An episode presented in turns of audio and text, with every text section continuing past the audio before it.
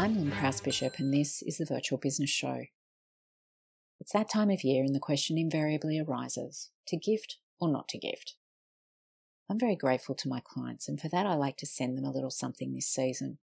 But I tend to only gift long term clients, not project clients.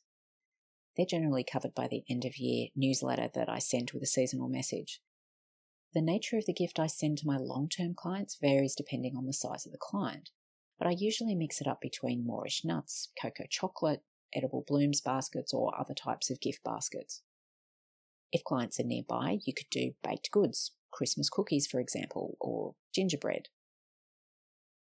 Not all my clients are Christian, meaning not all celebrate Christmas as such, and so it's season's greetings for everyone, and I make the gifts about gratitude as opposed to Christmas.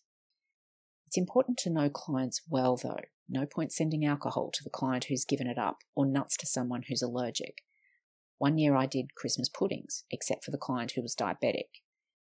This is another thing that differentiates professional VAs from remote staff.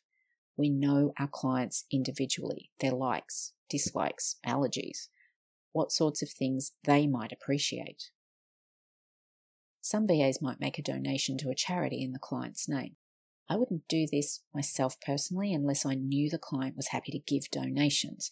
Not everyone is, as well as what sorts of causes were meaningful to them. After all, it's about them, not you. The main thing is don't use this time to send marketing stuff, so things like branded pens or notepaper, coasters, or coffee mugs. Save marketing for other times of the year.